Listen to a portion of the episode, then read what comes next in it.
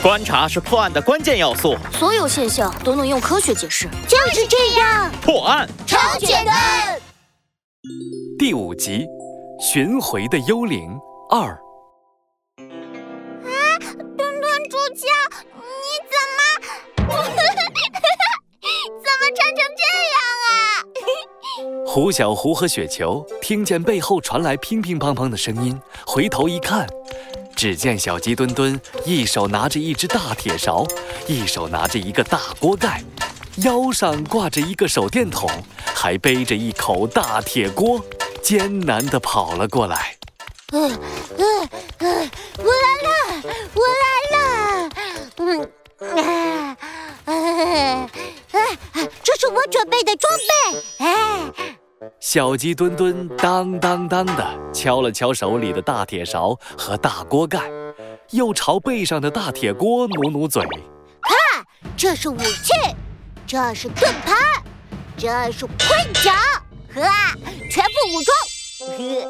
我为了凑齐这套装备，稍微花了一点时间。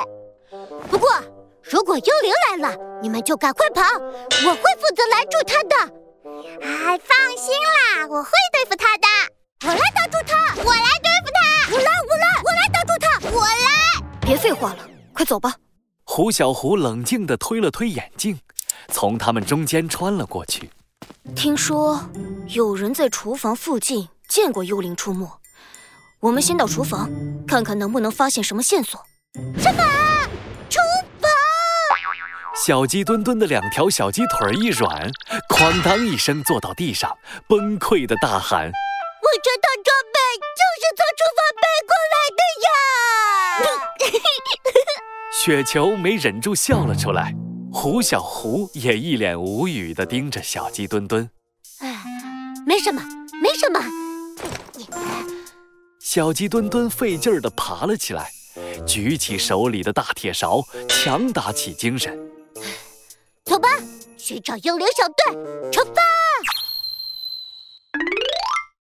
我这里没有发现异常，你呢？除了原本应该待在厨房里的大铁锅跑到了小鸡墩墩的身上，一切正常。看来幽灵今天没有来。突然，你们有没有听到什么声音？好像是从外面传来的。小鸡墩墩害怕地咽了咽口水，紧张兮兮地朝四周张望。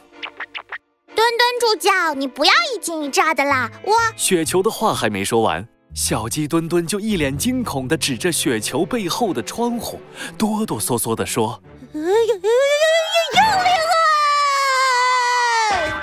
小鸡墩墩说完，两眼一翻，直直地倒了下去，背上的大铁锅哐当一声砸到地上，在地上咕噜噜地转了2圈。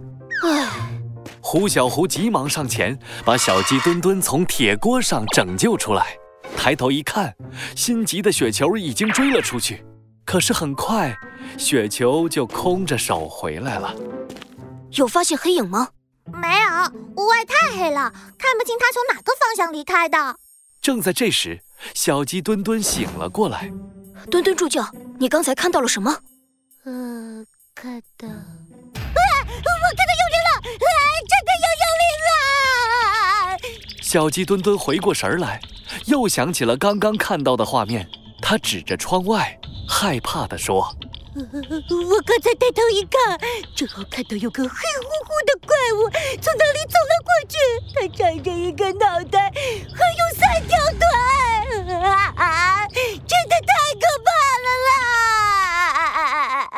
一个脑袋，3条腿，没错，在那之前我好像也听到了“扑嗒扑嗒嘟，扑嗒扑嗒嘟”的脚步声。这样吗？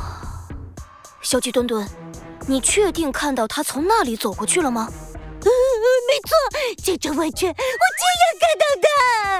胡小胡推了推眼镜，冷静地说：“也就是说，那边的地上会有他留下的足迹，我们出去看看吧。”过去看看。小鸡墩墩倒吸了一口冷气，但他还是拍了拍西瓜一样大的肚子，勇敢地说：“别怕，有墩墩助教在，我会保护。”我的铁锅呢？小鸡墩墩还在找铁锅，急性子的雪球一个箭步冲了出去，胡小胡和小鸡墩墩急忙跟了上去。啊！雪球，等等我们！